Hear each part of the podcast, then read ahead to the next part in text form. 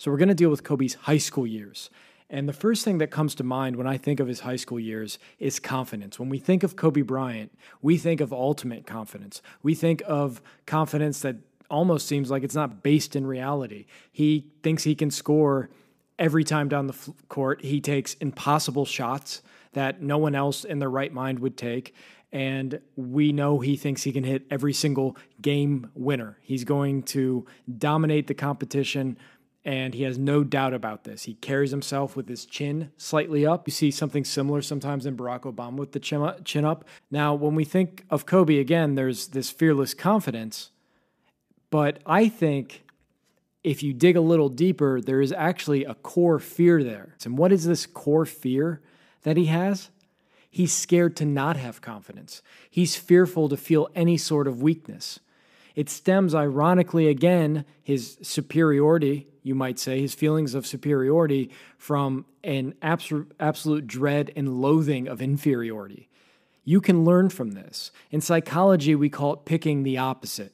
We have something we fear, so we consciously choose to pick the opposite feeling. Or perhaps if we have a natural talent for it, we unconsciously choose to do it. So you're out at a bar, you see someone you want to go talk to, you feel the shyness, what's the opposite of shyness? It's boldness.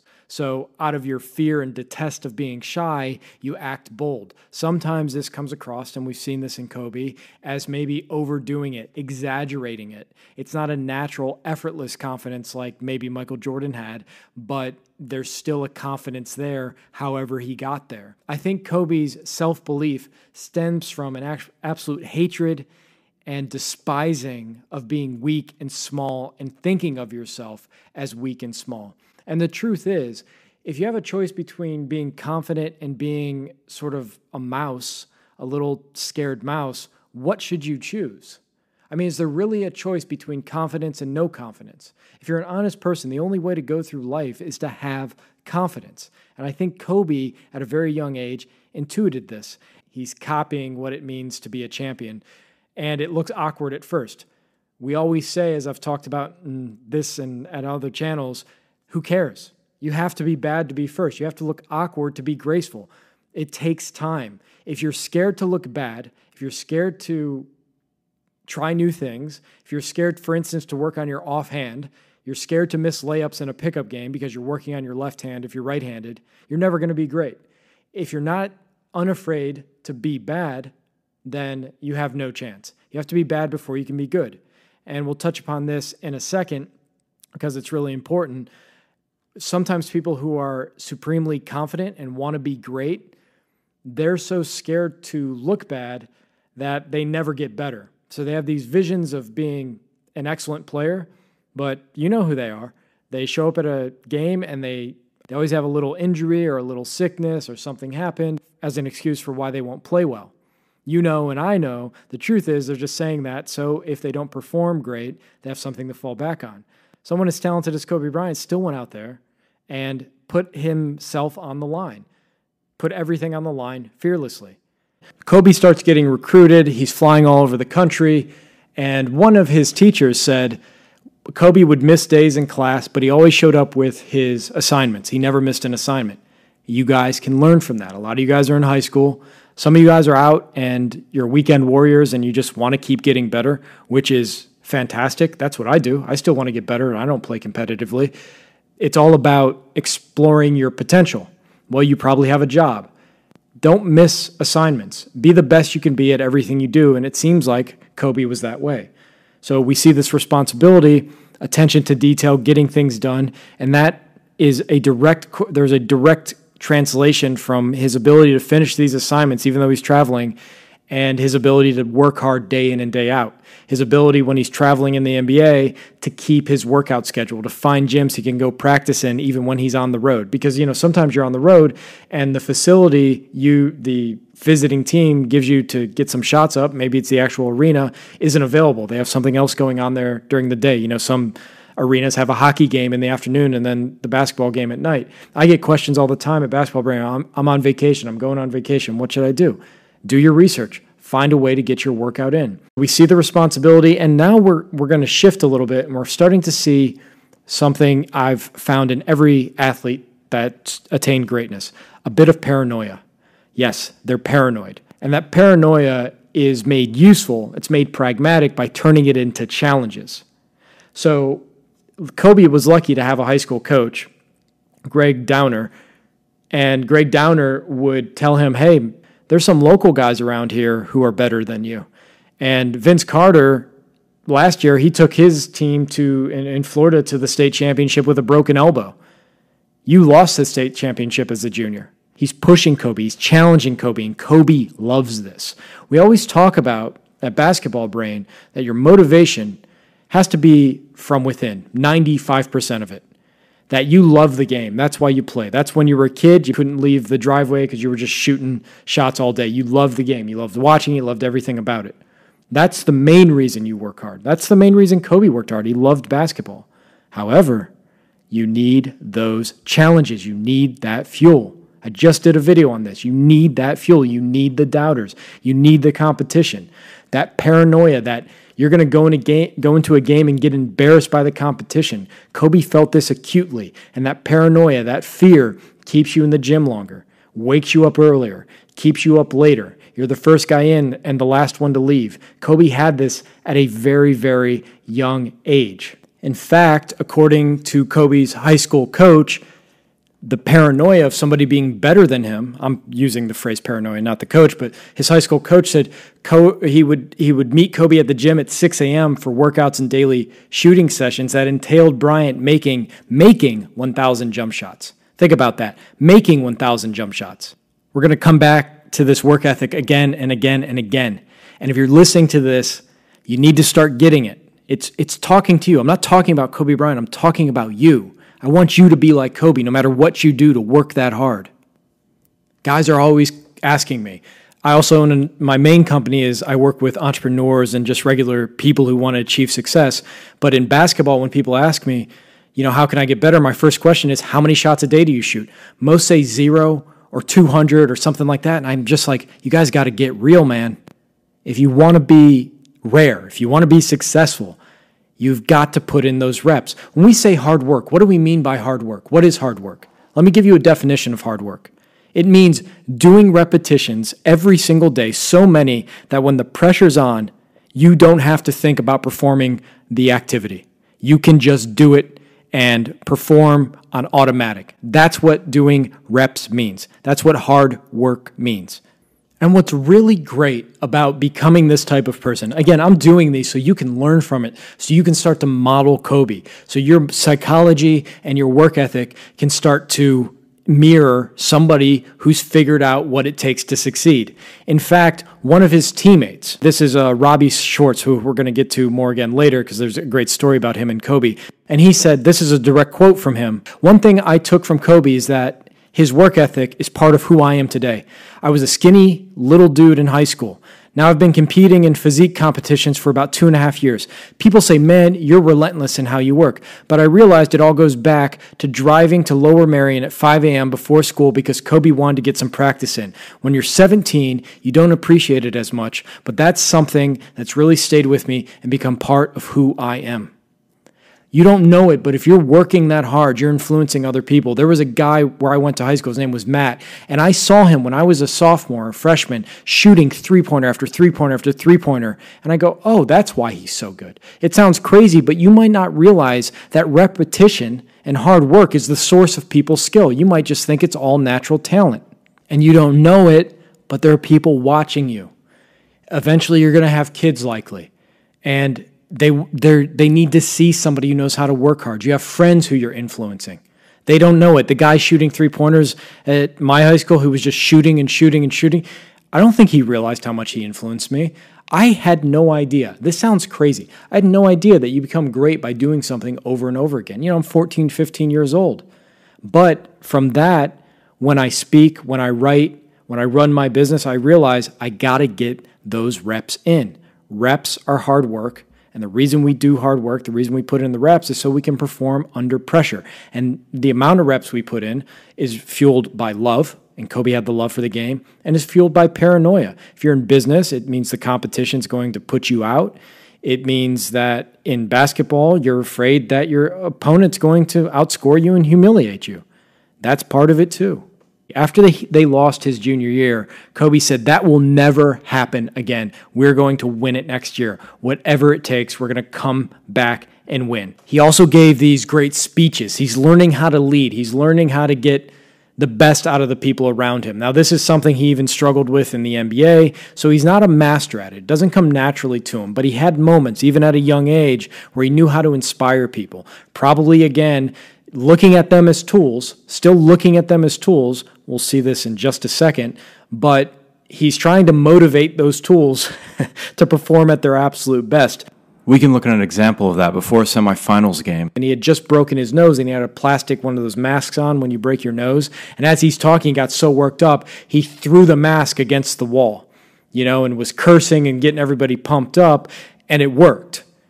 And it worked. And that's the type of attitude, that's the type of demeanor you have to have. We're going to see him go after his teammates, motivate them, sometimes really physically, sometimes talking a lot of trash We'll see it with Gasol. We'll see it when, when he came back from injury. We'll see it with Dwight Howard. We're going to see this again and again and again with Kobe that whatever it takes to motivate people, he's going to do. And I suppose I mean by whatever it takes is his style is he's going to get in your face and you either step up or you break and you leave.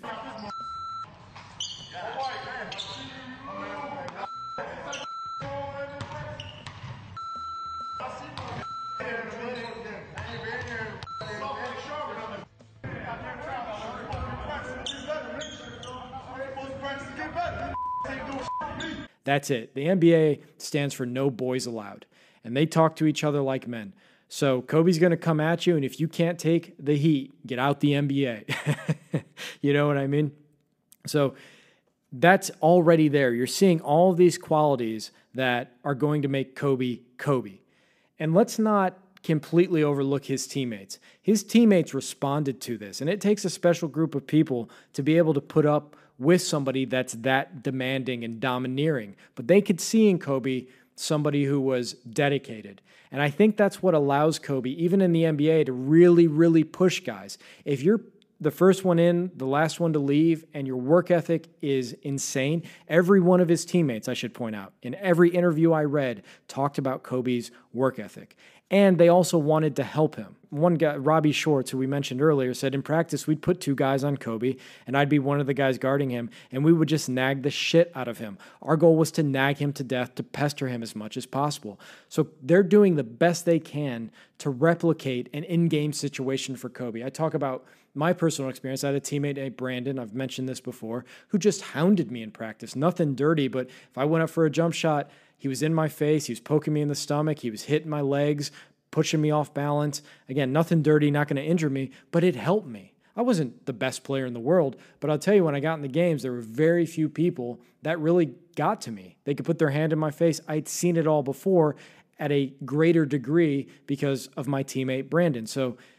his teammates and his coaches are all integral in helping Kobe become who he is, not just the NBA player, but a great high school player. You need to seek out those people who are going to help you. And Kobe does this throughout his career.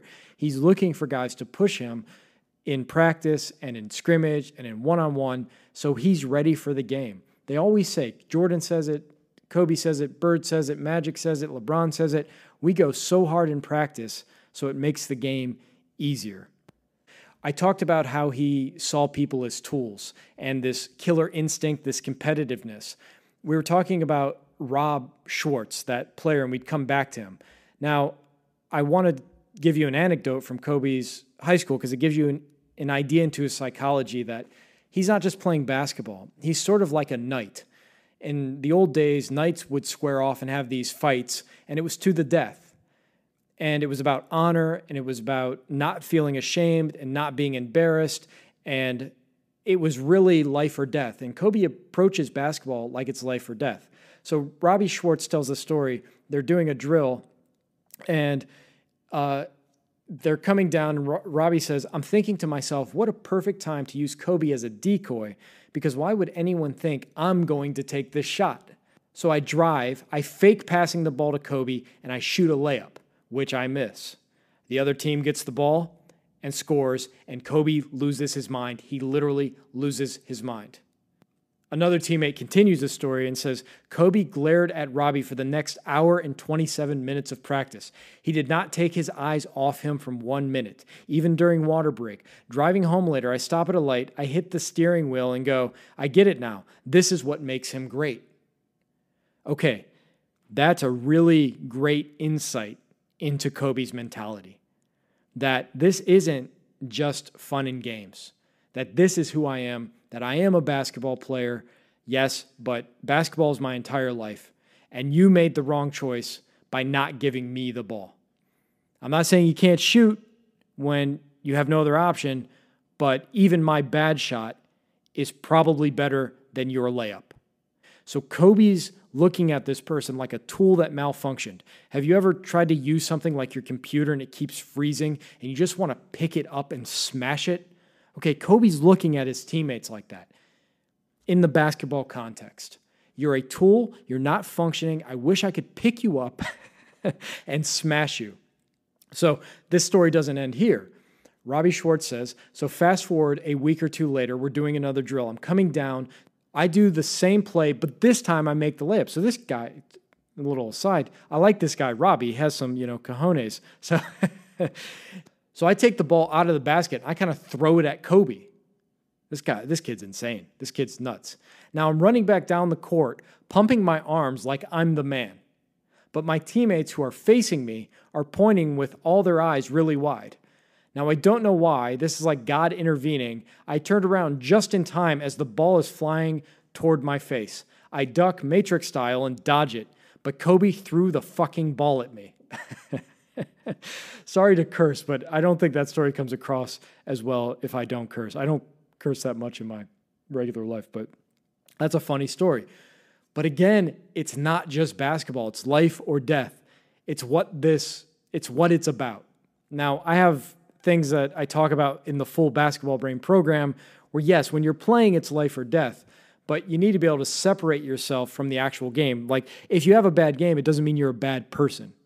And that actually helps you when you separate those two play more loosely in the clutch, helps you make more shots in the clutch. You can perform poorly and you're still a decent human being. You're still a good person. You're still kind to old people. You're still good to kids. And that's all that really matters. I think to put this in another another context, a lot of NBA guys say, you know, I was so disappointed about the way the game went. And then I get home and I see my kids and it kind of puts it all in context. So you have to have two ideas of yourself. It's you as the person and you as the player. Well, Kobe as the player, his self was so, his self-esteem was so wound up in the game that a loss really hurt him. And if you're a competitor, after you lose, it's like it hurts, you know, because that it, it's like you've put in so much work and people say, "Well, you work so hard and at least you know that." It doesn't matter. It still takes it out of you.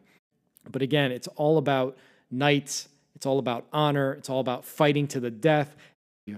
There are other stories too, such as his coach guarding him. You know, his coach is guarding him. He's like 35 years old, and Kobe has no chill. He's killing his coach. And his coach says, I realize then he doesn't care who's in front of him. Me, a high school player, he is not going to back down at all. Again, take from this, learn from this. In basketball and life, I see so many guys that go up against bad competition and dial it down. Destroy the bad competition. you know, keep that mindset because if you keep that mind, that attack mode, well, you don't want to ever turn that off. You shouldn't be able to flip it on and off. It doesn't matter if you're playing the worst team in the league or the best team in the league, you're playing the same. Westbrook's great at this. Sometimes he overtries, as we always talk about, but it doesn't matter who he's playing against. He's going super hard. Kobe was the same way. Iverson's the same way. Jordan's the same way. It's fun to watch those guys because you know what you're going to get. You're going to get a consistent product. It's like a restaurant you always go to, and the food's good every time. Yeah, that's what those guys are. They're restaurants where the food's good every time. When you're talking about the psychology of greatness, a lot of the times they're great, but it comes down to being consistently great. That's what separates them from the guys that play good a few games out of the year, but then have really awful games for a stretch, you know? So that's something to consider. I wanted to end on this because I think it epitomizes what Kobe was in high school. I think it epitomizes who he'll be. I think it epitomizes what he thinks reality is about. And I know that sounds kind of crazy, but it ties everything together. There was a story Phil Jackson started the rumor that in high school, Kobe would on purpose let teams stay close so he could make game winners and take game winning shots. Now, this sounds like Kobe was just doing this for the glory, right? That he's a glory hound, and in the NBA, he was going to take the shot if it, the clock was winding down for sure. But I don't think he did it for the glory, at least not totally. What do we know about Kobe? What did we just talk about? This paranoia, right? He wants to be great, but he has this paranoia. The paranoia is that somebody else is going to be better than him. What's Kobe's belief about reality, about what it takes to succeed? Kobe's belief about what it takes to succeed is repetition. Hard work is repetition. The reason we work hard, the reason we get these reps is so in pressure moments, we don't have to think, we can just act and perform. Without the repetitions, we don't have the confidence. Without the repetition, Kobe doesn't have his confidence. So the irrational confidence is an exaggerated confidence, but it's based, its foundation is on hard work. When you have irrational confidence that's not based on hard work, then it's irrational in all caps. That means you're insane. That means you're delusional. So I don't think Kobe was seeking glory when he kept the games close, if this happened. But the story, some people say this isn't true. Some people say it isn't true. But none of us just heard that and thought, it, there's no way that's not true. we know Kobe Bryant. It seems possible he could keep the games close so he could hit a game winning shot. But again, I think, of course, he wanted the glory, but I think he wanted the reps. He wanted to be in pressure situations so he could test himself, so he could perform, so he could get used to it. If you have a phobia, the best way to get over a phobia is exposure to it, to keep going into those situations. It's not to avoid it. If there's a knock on LeBron's game, it's early in his career, he wasn't great under pressure. But you can see over the years, as he's been in those situations over and over and over again, he's getting better in the clutch. He's exposing himself to it. And he goes, you know, it's really not that bad to take the ball and shoot it when the clock's winding down. In fact, the rewards outweigh the risks. So, what if you miss the game winner? People forget about it in two days. If you make a game winner, that's on repeat forever.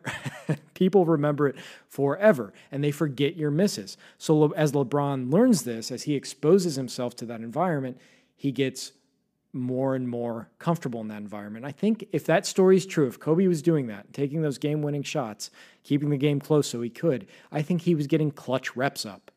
And that ties everything together. It builds his confidence, it describes what he thinks about hard work, it touches on his paranoia, and it shows that he has visions of greatness. So let's end there with his high school years, and we're going to go into the NBA next. Kobe jumps from high school to the NBA. We're going to see him model. We're going to see him model Michael Jordan. We're going to see him steal some more from Genius. And it's really exciting. There are some things that happen in Kobe's early years in the NBA that I love. And it might surprise you to find out what it is I love about Kobe's early years. In fact, one thing is my favorite Kobe memory. And we'll touch on that in the next audio. My name's Dylan. I run Basketball Brain. I also do this for business. I use psych training. Check out the full program at basketballbrain.com. It will improve your game. I hope you enjoyed this audio. Thanks, guys. Talk to you soon. Bye bye.